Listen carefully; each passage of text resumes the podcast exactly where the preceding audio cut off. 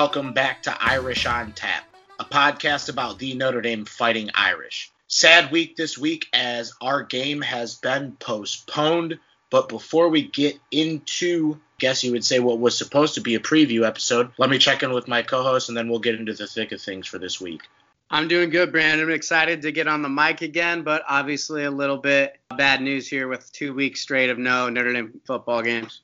Yeah, coming off a big win like we did against USF, you know, we had a lot of things going for us and the ball got rolling, I'd say. But to stop in the road, it's what we have to do within 2020 and you know, they'll get over that hurdle and get back to football soon. Yeah, so the unfortunate news is obviously if you haven't seen TV or, you know, a newspaper, website, anything in the last few days, Notre Dame had a couple tests. It was four tests originally out of 232 that were tested positive for COVID. And then they tested again yesterday which we're recording on Wednesday. So Tuesday, uh, seven tests out of 94 were positive. So they canceled practice on Tuesday. Later in the day, as we all kind of expected, the game for Saturday was postponed. That game has been pushed back to December 12th, which is a week after Syracuse, which was the original ending to the schedule. So not anything too crazy in that sense. They're not stacking it and, you know, in a spot where they had a buy or anything. It's just simply going at the end of the schedule. But thoughts just, I mean, we didn't really expect this to happen, but this is the year of unexpected, and now we're here. So you have to worry about beating your opponent every week, but now we have to worry about beating this virus before we can get back out on the field. Yeah, it's definitely not ideal, especially Ethan. You mentioned after a 52 0 shutout. So this locker room is starting to probably feel really confident and starting to get some momentum going. So that's a little bit tough right there. Having said that, I mean, if you're gonna pick a, a, part of the year that this would happen, I mean, obviously it sucks, but I mean, right now is not horrible. I mean, they're week three, they got a bye week, and they just moved it. Like you have a little bit more schedule flexibility with it happening now. So I mean, it's not the end of the world. Seven positive tests is a lot though, so. I just hope they can. I mean, the theme of the show is like quarantine, isolate, and eliminate this virus within the next two weeks or so. Because, I mean, like you said, you got to focus on beating your opponent. And hopefully, this COVID stuff is all wrapped up and eliminated by the time Notre Dame's facing Florida State and getting into their heavy hitting opponents here. Yeah, I think one thing to keep an eye on too is just how long it takes them to ramp back up now because you've played through two games, you've played well in two games, and the defense just started getting going. The offense as well. Where will they pick up at? Because now you're asking them to go two weeks without practice, anything like that, and now you're going to expect them to get back into game form too. That's what's going to be interesting over these next two weeks. But I agree with you, Brian. What a better time to I guess if there is a better time to have this, it's now because it is still early in the season. You do have a bye week scheduled for next week as well. So the ACC play will get interesting, but it will be definitely, definitely interesting to see how they ramp up again in two weeks. Yeah, and I think that's probably the most important thing. It's like you're coming off a 52-0 victory. Everybody ate on Saturday. Everybody got a piece of the pie. Everybody contributed.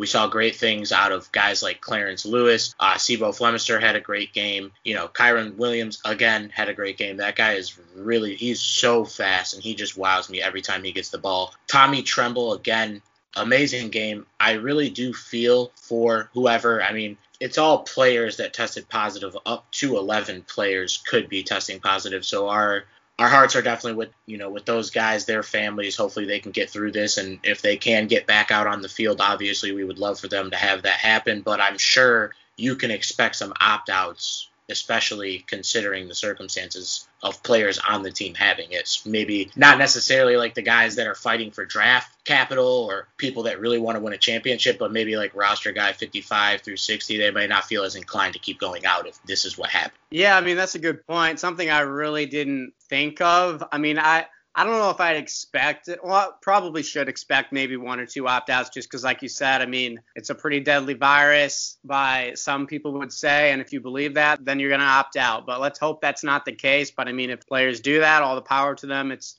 up to them and their families. But we'll see how that plays out in the next couple days and we'll see if it ends up being up to 11 or so. I mean, this thing kind of spreads like wildfire. So hopefully, this quarantining produces or eliminates the virus going forward. Yeah, and USF just had canceled their game about an hour ago against, I think it was FAU coming up on Saturday. So they saw on their film that Notre Dame had players against them on the field, and now they don't have a game as well. So just add that to the list of postponed games for the 2020 season. But yeah, this thing is a chain reaction. That contact tracing is something that will affect a lot of teams and has affected a lot of teams to this point, and now it affects USF as well. So the college football landscape will definitely change with Notre Dame being out for two weeks. I think that it's another focal point team that it's like okay, Notre Dame joins the ACC and then they bring this into it. You know, I, I know Brandon and I heard that one, so that kid's also a Jagoff and a Clemson fan, though. So I mean, you, you would expect a low-hanging fruit like that from him. But I'm sorry. Go ahead. Brian, you brought up an interesting point a couple minutes ago mm-hmm. with, you know, how is this going to affect everything? And now the Big Ten has announced that they will be back, and you can pretty much consider Ohio State as like a shoe in one through four. It doesn't matter what spot they slide in at, unless something absolutely catastrophic happens in the Big Ten. Ohio State's probably getting one of those spots. So that just ups the ante for when Notre Dame does get back out on the field. That ups the ante for every single game on the schedule because we know just as much as anyone in years past, especially in years with title hopes, sometimes those games that we completely overlook, we end up losing. So we cannot have that this year. And it's going to sound kind of bogus, but I'm glad it's Florida State because Florida State does not know what their identity is. And I think that's a. A little bit of a tune-up game, if there is any in the ACC right now. They're a team that's kind of reeling, trying to figure out who they are, and they have a new head coach. If there is any game that I want on our schedule to come back to, I think that's got to be it.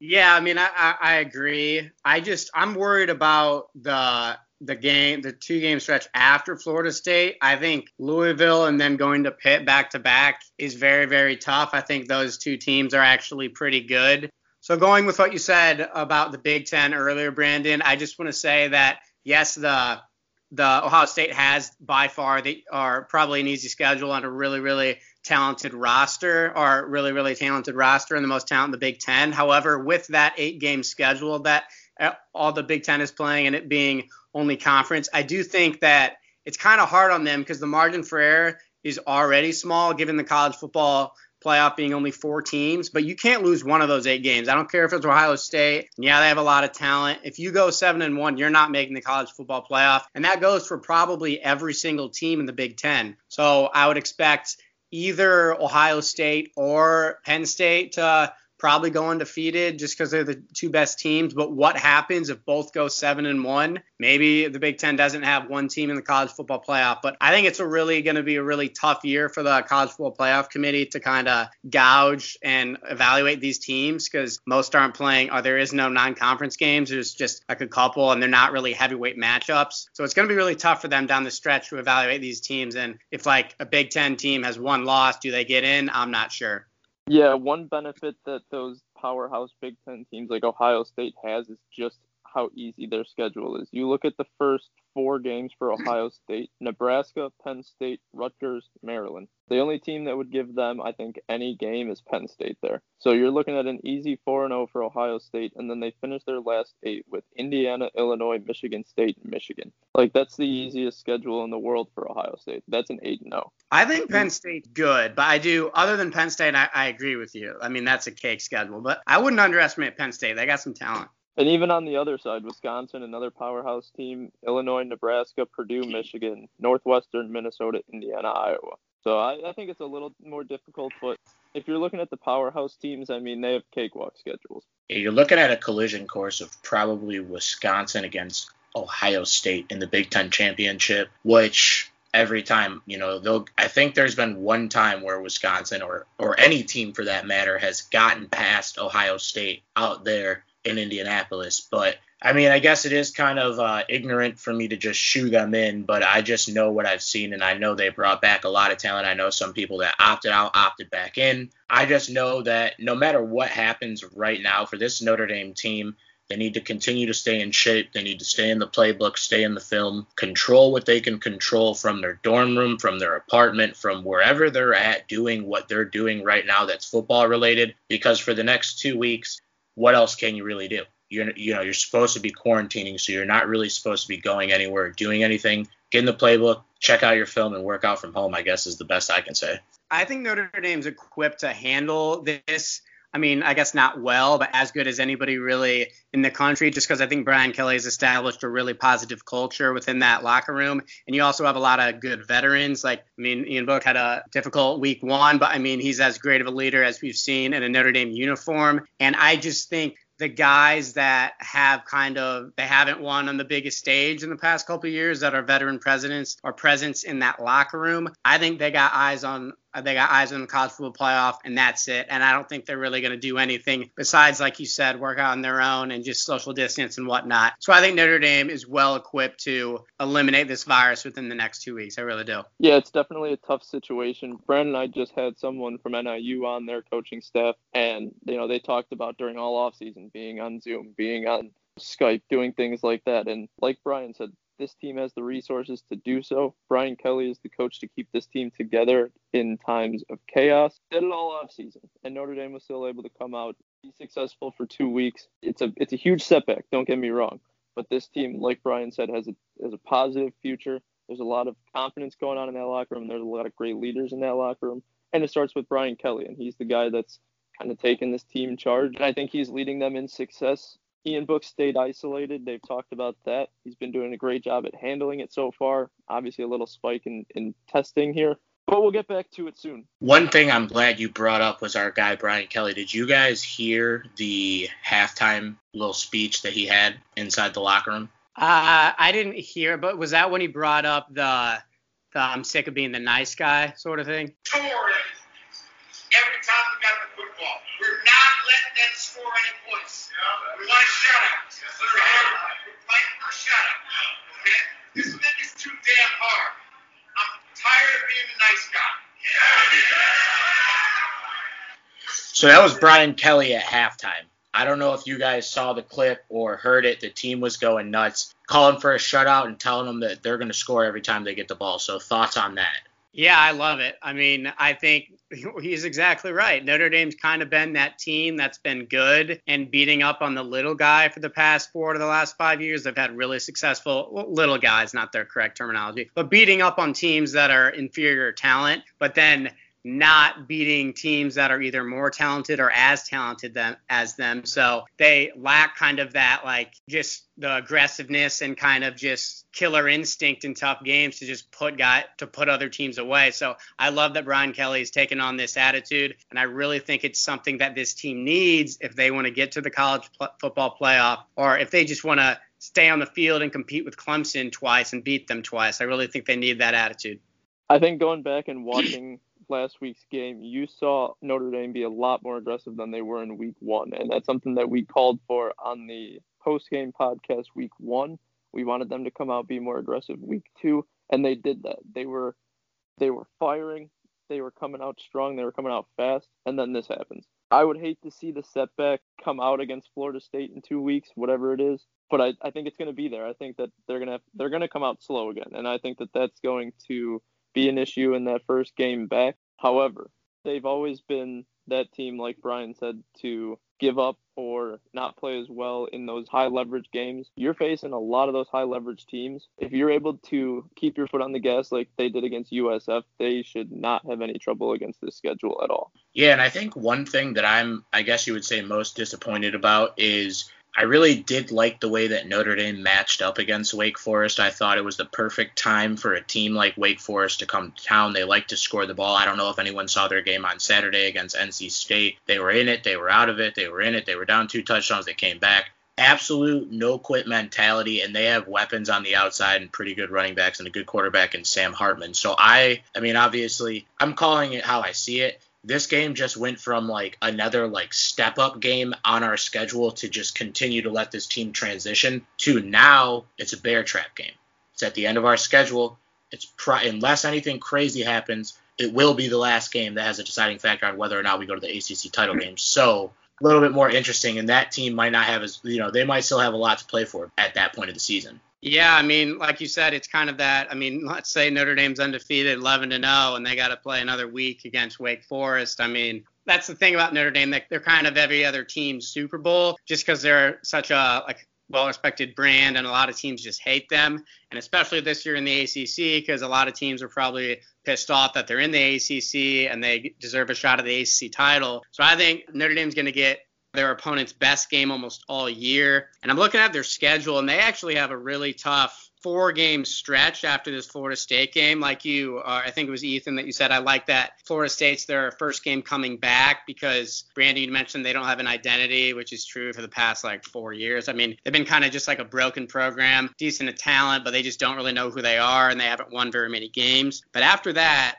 I mentioned earlier they got Louisville and then Pitt, and then they go at Georgia Tech, which is kind of a kind of a tune-up game. They're not horrible though. And then they got Clemson. So I mean, that's three out of four weeks where you're facing a ranked opponent. Honestly, like preseason is kind of the preseason still. Preseason college football rankings are kind of meaningless. I don't know if Pittsburgh's the 21st team in the country. I don't know if Louisville is a top 25 team in the country. But I mean, the polls are giving them enough credit to the point that they're ranked. So I do think their schedule is a little bit harder than any of us thought going into the season, and especially that four game stretch. And they're going to have about two weeks off, no practice, no getting together as a team. So I really do think this is kind of throwing a wrench in their overall ending goals. But like I said earlier in the podcast, I do think this is a team that is equipped, has the culture, has the coach to handle it, has Ian Books, the captains. I really think they can do it, but they got to be really disciplined discipline the next couple weeks, figure out this COVID stuff, and get back to work and ready for Florida State, Louisville, and then you got Pittsburgh and then Clemson. Yeah, Florida State's coach also coming off COVID. So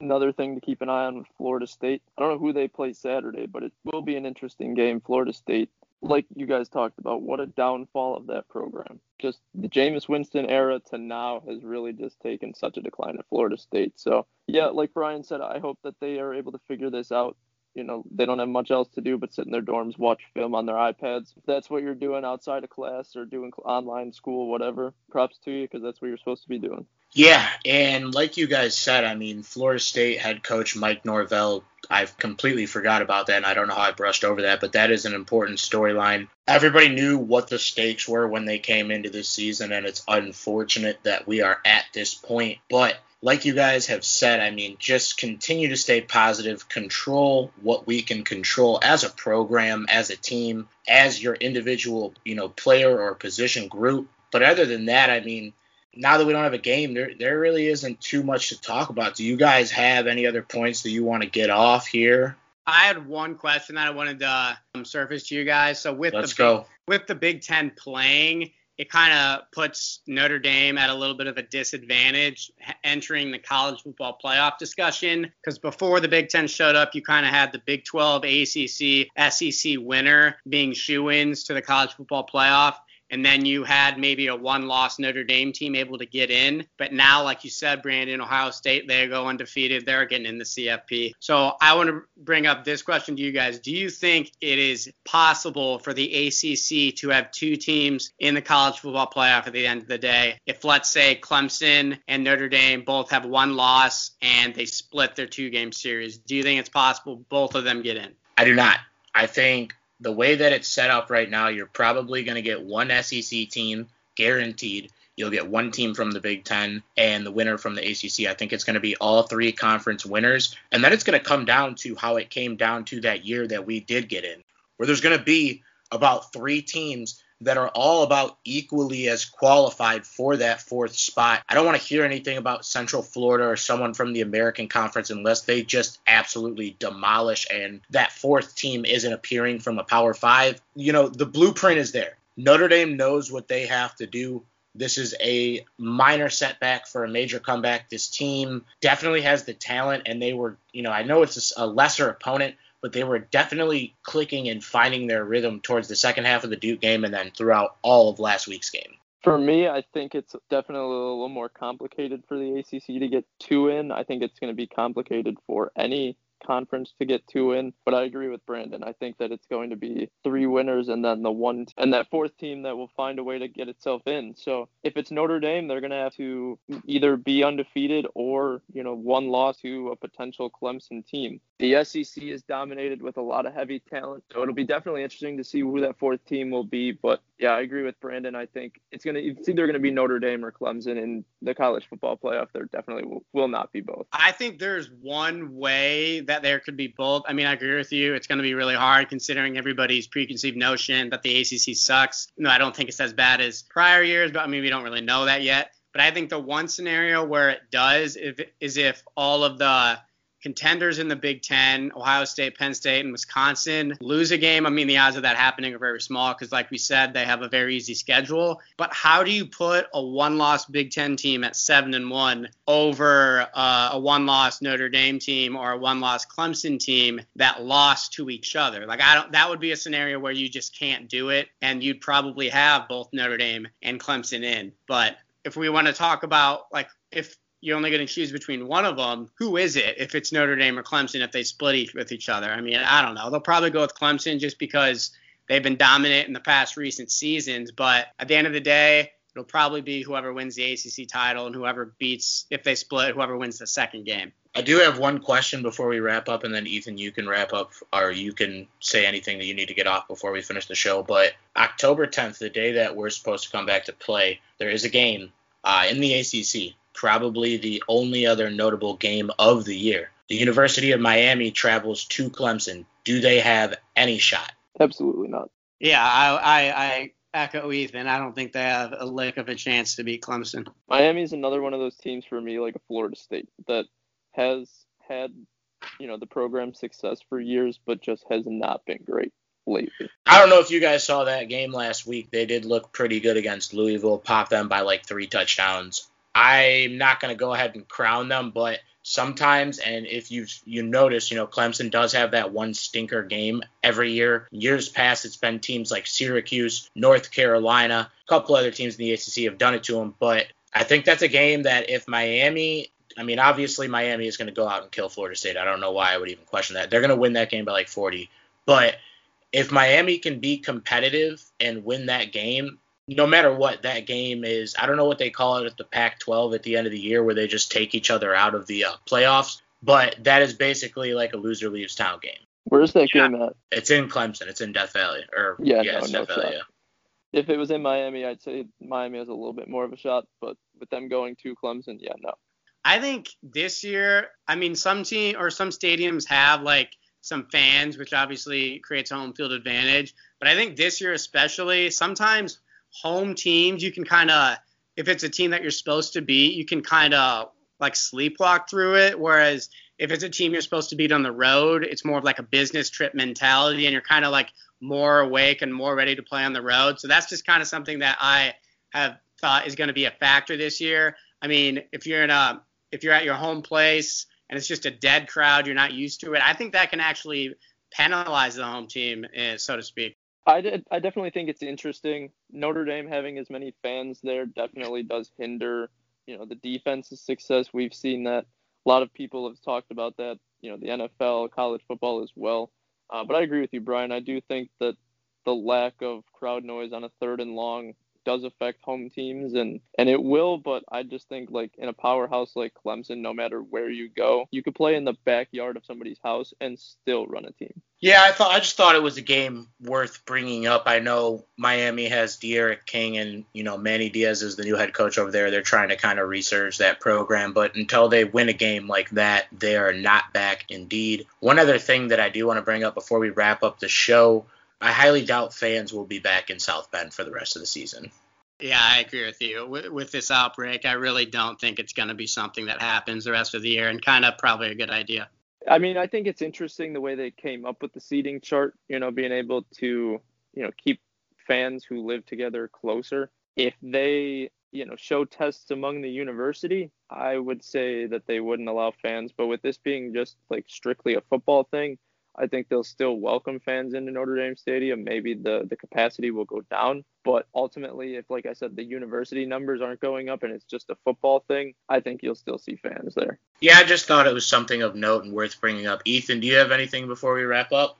Other than just hoping this team can come back and, like we said, quarantine, isolate, and eliminate. I believe that was the three. Get those three things done, get yourself back on the field, and find yourself in the ACC championship game and in the college football playoff slam that shit on a t-shirt. Brian, you got anything else? Nope, just echoing what you guys said. Got to be disciplined the next two weeks and then take care of business. They have a tough four weeks after that. So, I mean, the preparation starts now. They got nothing better to do. Hey, you guys put it perfectly. This was Irish on Tap presented to you by the On Tap Sportsnet. I'm your host, Brandon Suarez. You can follow me on Twitter at BDon300. You can follow my co host, Brian Mishler, on Twitter at Brian Mishler. And you can follow Ethan at Ethan underscore Wiles 10. It's an unfortunate situation that our Notre Dame Fighting Irish are in, but this too shall pass. And go Irish.